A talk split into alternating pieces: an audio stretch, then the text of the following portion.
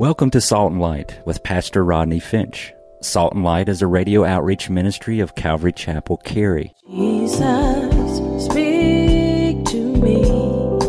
Open your word and reveal your heart to me.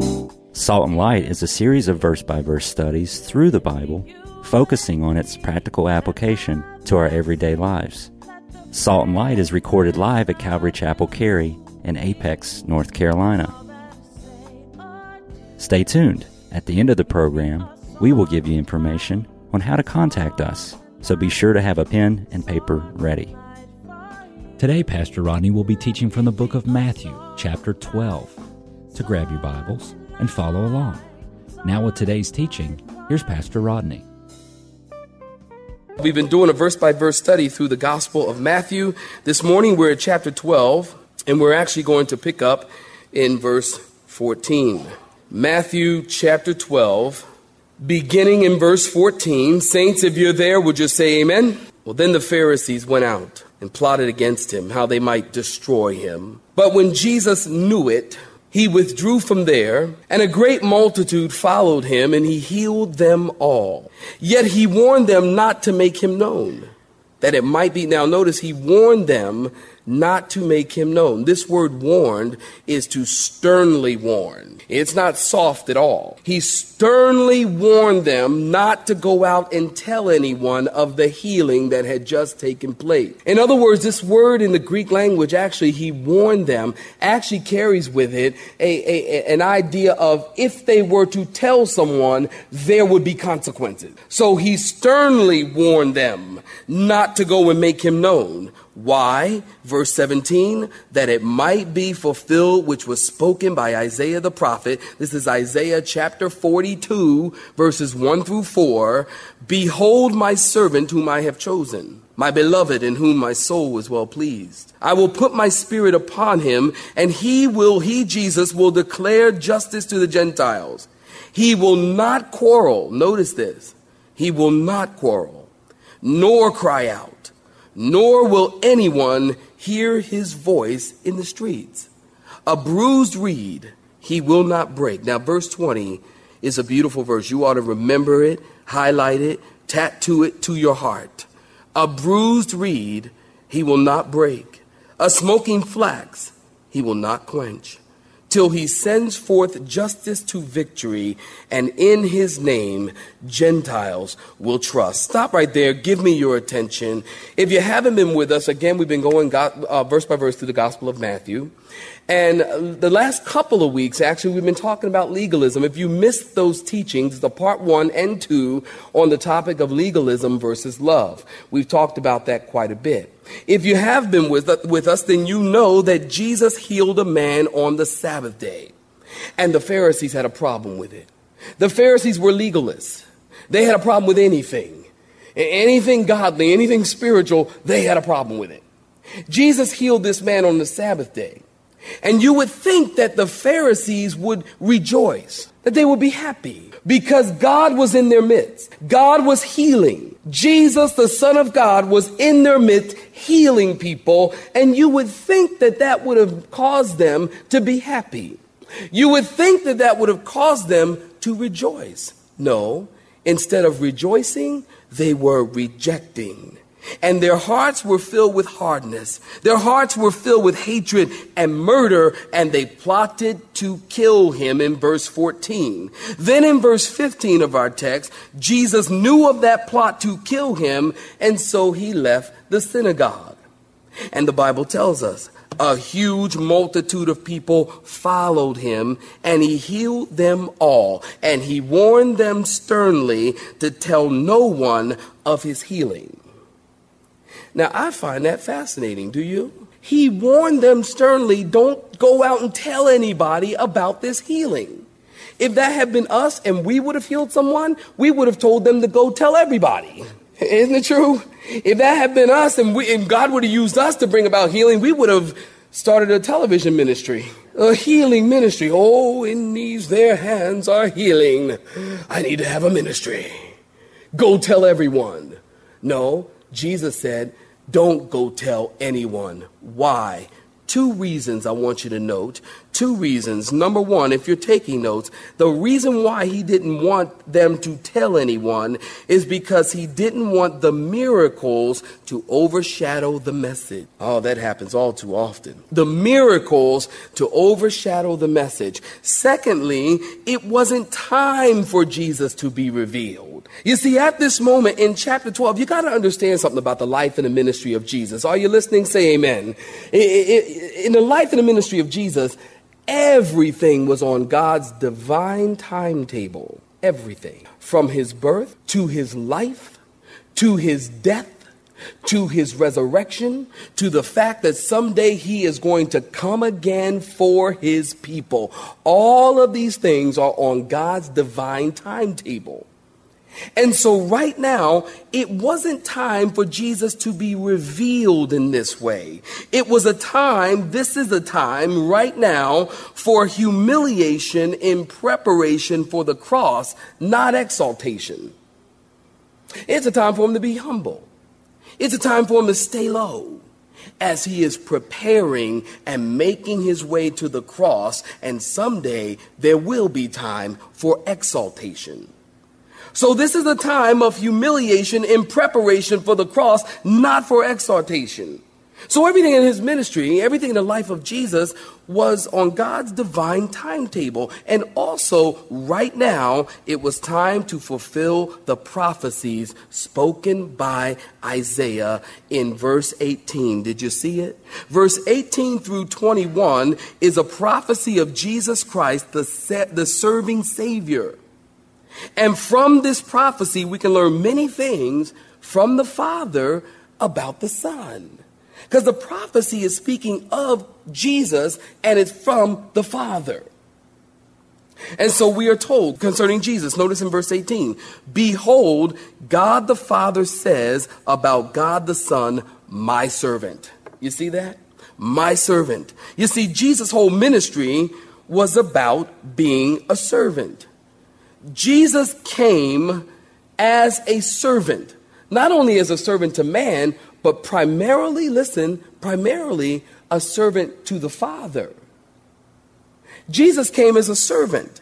He was a servant of the Father to do the Father's will. He didn't come to do his own will. Jesus didn't come to impress people. He came to do the Father's will as a servant. How do you know that, Rodney? John chapter 6, verse 38. That's your homework. For I have come, it says, down from heaven, not to do my own will, but the will of him who sent me. Jesus was a servant. And not only was he a servant, but notice in your Bibles in verse 18 again, he was chosen of God. Jesus was chosen of God. Not in the sense that he was selected from a pool of people. You know, it, there wasn't a vote in heaven and with the Father, the Son, and the Holy Spirit, and uh, you know, seeing who would go to the earth to die on the cross, and Jesus lost two to one. You understand that? Say amen. That's not kind of how it happened. You know, when, G- when, when Jesus decided to come to the earth, he wasn't like, oh, darn, I got to go to the earth. Man, oh, boy. Father, how come you can't go? Holy Spirit, why can't you go? It wasn't like that. You see, the Bible is very clear. It was God the Father, and listen, it was God the Father in his redemptive plan who chose God the Son to be the instrument to pay for the sins of the world. Jesus is the one, the only Son of God. He was the only one capable of purchasing us from redeeming us from the world and purchasing our salvation. He was the only one capable. So he was chosen of God and he was a servant. And then look in your Bibles again, and he was beloved of the Father. I like that. Interesting. Jesus was beloved or beloved, loved by the Father and hated by the world. You, Christian, you will be you are beloved of the Father, but you will be hated by the world. Have you noticed? There's like this pressure and this hatred toward Christianity, and it's not getting better. And do you know the Bible says this is a sign of the end times? Do you know we are living in the last days? Jesus is going to come soon. And, and, and, we know that because we can see there's a hatred toward the believer. There's a hatred toward the Christian. So if the world hated God, hated Jesus, they're also going to hate you. But just like the Father loves Jesus, the Father loves you. And you got to know that. And that's why they don't invite you to the office party. You know, they don't invite me to office party. Good. I don't want to go no way, little tired, corny party. I don't want to go no way. Y'all ain't got nothing to eat. I'm trying to go to your party. I don't want to go no way. That's why they don't invite you, because you're a Christian. But you gotta know, hey, you know what? The world hates me, but I am loved of the Father. Amen, saints? And I'll tell you what, that's the best news. I don't care if the world hates me. I'm going to follow Jesus. How the song say? Though none go with me, yet I will follow. I don't care if they hate me. We're beloved. Christian, you're beloved. Ephesians chapter 1, verse 6 through 7, it says, And he has made us Christians accepted in the beloved. In him we have redemption through his blood, the forgiveness of sins, according to the riches of his grace. Jesus was a servant. Jesus was chosen and Jesus is beloved by the Father. But then notice again in verse 18 and 19, very interesting verses here. It says, The Holy Spirit will rest on him and he will declare justice to the Gentiles. Notice this. He will not quarrel or cry out, and his voice will not be heard in the streets. Notice that. Nor will anyone hear his voice in the streets. Uh, that's a fascinating verse. Now, now, that doesn't tell us, don't misunderstand this verse. It doesn't tell us that or say that Jesus will never raise his voice. We know that Jesus raised his voice. We know that in the temple, you remember when he went in the temple and he drove out the money changers? I don't imagine that scene that Jesus went in the temple and drove out the money changers and he did it in a nice, quiet voice. You know, temple people, leave you know, sound like Michael Jackson or something, you know. you, y'all got, you gotta leave. Please leave now. See, I, I don't get that scene like that. Do you? Do you? I don't. When Jesus went in the temple, see, the Sunday school Jesus has got to go. People think, oh, Jesus was so meek and mild. He never raised his voice. Never. Jesus would straighten you out. Jesus would run in the temple. He took a whip. He was like, Get out of here, you brood of vipers. You make my father's house a den of thieves. Get out of here. That's what the text really means. Jesus most certainly would raise his voice. This is saying here, not that he will never raise his voice. This is actually, if you're taking notes, this is a reference to his humility and his gentleness. Notice the text. It says, I'll put my spirit upon him. He'll declare justice. He will not quarrel or cry out, nor will anyone hear his voice in the street. That's just a reference to his humility and to his gentleness. And that is the one thing I love about our Jesus. He was humble. Don't you? No wonder the multitudes followed him. He was humble. People like to be around. Don't you like to be around people who are humble? It's just nice and humble and, you know, just, just not, you know, people who are prideful, you know, they, you know, always talking about them. You know what I mean? I got this and I got the bling bling and I got, you know, uh, you know, oh, check me out. You know, it's like, shh, stink. Pride stinks. Humility is sweet. And Jesus was humble. He was just a humble man. Humility, we don't hear much talk about humility nowadays. Have you noticed? Not many sermons on being humble, not many preachers preaching on humility. You won't see preachers nowadays eh, from the pulpit and the ministries and the churches there's no humility i suppose if jesus was alive today you wouldn't see him on, on tbn daystar or bet i don't think you would when jesus came riding into town when he came riding in he Today, he wouldn't come riding in in a bulletproof limo. He'd probably coming in a pacer or something, you know? You know, eh, now if you got a pacer, that's, that's humble. You are humble. Don't change a thing. You humble if you got a pacer now. Jesus loves you more if you got a pacer, all right? But you know what I'm saying? He wouldn't come in, you know, because Jesus wasn't into self advertisement. He wasn't into self promotion. He wasn't into all the marketing plans. Jesus didn't come in. He wouldn't come in. If he were living today, he wouldn't come in with an entourage of people. Oh, step aside, step aside, step aside. Jesus, I'm here, I'm here. And bodyguards. You know, the kids say entourage, that means rolling deep. Y'all know what I mean. Jesus wouldn't roll deep. If you understand what I'm saying, say amen. All right, that means he wouldn't come in. Let me, let me help some of y'all, all right? That means he wouldn't come in with a lot of people. Yeah, he wouldn't. He, would come in and, and, and I, I, have you, am I the only one that notices this? People, they, they have bodyguards now standing at the front of the stage and standing at the pulpit as if, you know, don't come near the pastor. Don't come near the pulpit. Bodyguards, you know, earpieces, you know, oh, well, crazy man on the left, crazy man on the left. Uh, somebody's coming near Jesus, uh, dive on crazy man. You know, uh, somebody get Jesus, cover Jesus. Uh, this stuff is happening. This is not humility. I suppose if Jesus was sitting in this room right now, you would not know who he was. As a matter of fact, don't you remember when they came to arrest him, they didn't even know who he was. And so Judas had to identify him with, uh, you know it. They didn't even know who he was. Jesus was just a common, ordinary man. He just kind of blended in. That's all. And that's humility. And this was his ministry. And any church and any ministry, you should not come into a church and be able to identify who's in charge, be able to identify the pastor and his wife. There shouldn't be anything visible where you come into a church and you go, oh, that's the pastor. And you go, oh, that must be the pastor right there you know. Or, you know, he comes rising up out of the pulpit, you know, with smoke, like, oh!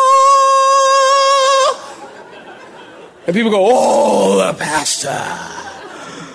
You know what I'm saying? Oh, you know, it's like, come on. Smoke and lights and disco ball and the whole night. Come on. That shouldn't happen. You should come in the church and you should know. Yeah, maybe you brought a friend with you and they go, well, who's the pastor? Who's Pastor Rodney? Oh, well, well there he is right there, Pastor Rodney. Well, that's it? That's him? It's like, you know, it just should be normal. Not all this drama in the churches and all this self exalting of self. And you know, my pastor taught me in the church there should be no big eyes and little U's.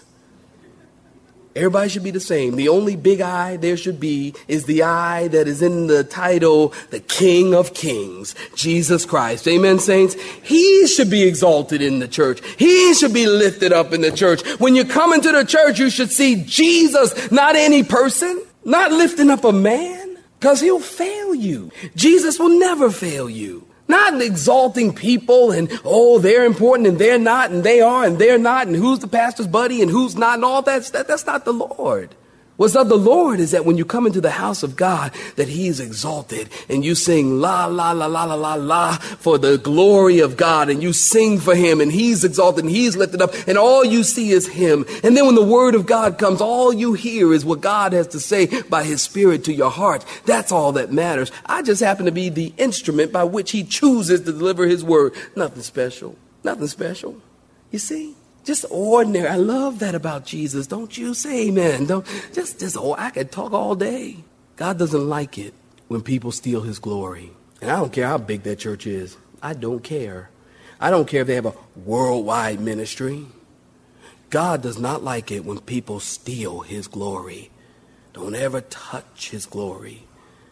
Always give the glory. Pastor Rodney, great sermon. You know what I tell you? You know, praise the Lord. I don't tell you that because it's cute and cliche-ish. I tell you that because I mean it. Because I'm crying out and crawling on my knees and I'm going, oh God, help me not to say nothing stupid. Help me, Lord. Oh God, help me. I know. So when the servant comes, if you get anything out of it, praise the Lord. I give him the glory. And so should you. Jesus was just ordinary, simple. He won't cry out and be heard in the streets. He's just humble. Notice in verse 20 in your Bibles, and concerning the ministry of the serving Savior, Isaiah says, A bruised reed he will not break, and a smoking flax he will not quench. Now, a reed is a fairly fragile plant that usually grows in a smelly swamp, and once it was bruised or battered, it was considered worthless or thrown away. And a flax is used to start a fire. And once it is burned or burns to the end, it's no longer useful. It was quenched and thrown away. And so in these verses, these verses tell us how Jesus views people who seem to be worthless to the world. Again, speaking of his humility and his gentleness, Jesus is so gentle, get this, that he will handle a bruised reed and he won't break it, and he'll gently blow on a smoking flax and fan it to a full flame. Your life broken? You feel like a bruised reed? God's not going to break you. You feel like, man, my fire's going out. I'm not on fire as I used to be. Man, I was so on fire. I was blazing for Jesus. And now my flame is turned to a flicker. Hey, God's not going to douse you with water, put you out. He's not going to do that. You know what he's going to do? You're smoking flax about to go out. You know what he's going to do? Breathe some life into you. Breathe on you and try to fan you. Come on, come on, man. You can do this. Come on, start praying. Start reading your Bible. Come on. God, I want to work in you. Come on. Come on. You can do it. Let me just get you back on fire if you just seek me. Come on. You can do it. I know you can by spirit. You can come on. Come on. That's what that's what he does. He's not going to douse you out. See, Satan tells you, "Oh, God's going to douse you out if you're not on fire for Jesus." Satan's going to douse you out, man. You're bruised reed and you're feeling broken. He's going to snap you in two. You see, that's the nature of man. That is not the nature of God. The nature of man is to seek and destroy. The nature of God is to seek and rescue and restore. You understand? He restores us lovingly and gently. He restores us. We, we destroy. You know, at my house, I've got, we got a bunch of ants. And it seemed like every ant in Apex is in my kitchen. I, I am amazed. And, and you know, something about man. If we are more powerful and bigger than something, we want to crush them. So I'm standing at my kitchen sink. This happened this Friday, true story. I'm standing at my kitchen sink and I'm looking at those ants and I'm like, I'm feeling powerful. You ants, I could crush you all. You know, and and and, and, and you you know what do you do when you when you see a bug? What do you do? You you kill it. I mean, when when you kill it, I mean it's kind of natural. You take off your shoe and you kill it, or you just kill it with your hand. Ooh, that's gross. But you kill it. Because when we have power, we crush. God has power, he restores. A bruised reed he shall not break, and a smoking flax he shall not quench. Notice in verse 22 through 30, we got to move on. And then one, in verse 22, if you're there, say amen. And, then one was brought to him who was demon possessed, blind and mute, and he healed him. Jesus healed him so that the blind and the mute man both spoke and saw. And all the multitudes were amazed. They were put out of their minds. They couldn't believe it. And they said, Could this be the son of David, which is a messianic term? Now, when the Pharisees heard it, they said, This fella does not cast out demons except by Beelzebub, the ruler of demons. But Jesus, circle this, knew their thoughts. And he said to them, Every kingdom divided against itself is brought to desolation, and every city or house divided against itself will not stand. If Satan cast out Satan, he is divided against himself. How then will his kingdom stand? And if I cast out demons by Beelzebub, by whom do your sons cast them out? Therefore they shall be your judges. But if I cast out demons by the Spirit of God, surely the kingdom of God has come upon you. Or how can one enter a strong man's house and plunder his goods unless he first binds the strong man and then he will plunder his house? He who is not with me in verse 30 is against me, and he who does not gather with me scatters abroad.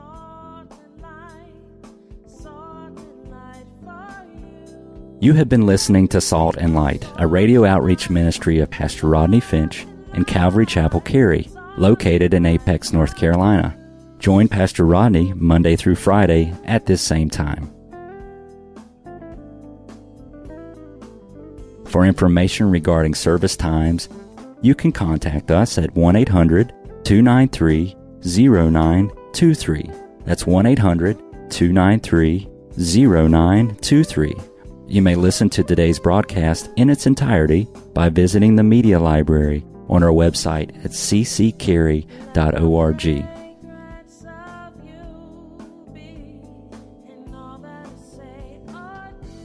We would like to thank you for tuning in to Salt and Light and pray that you have been blessed. Until next time, may you be salt and light.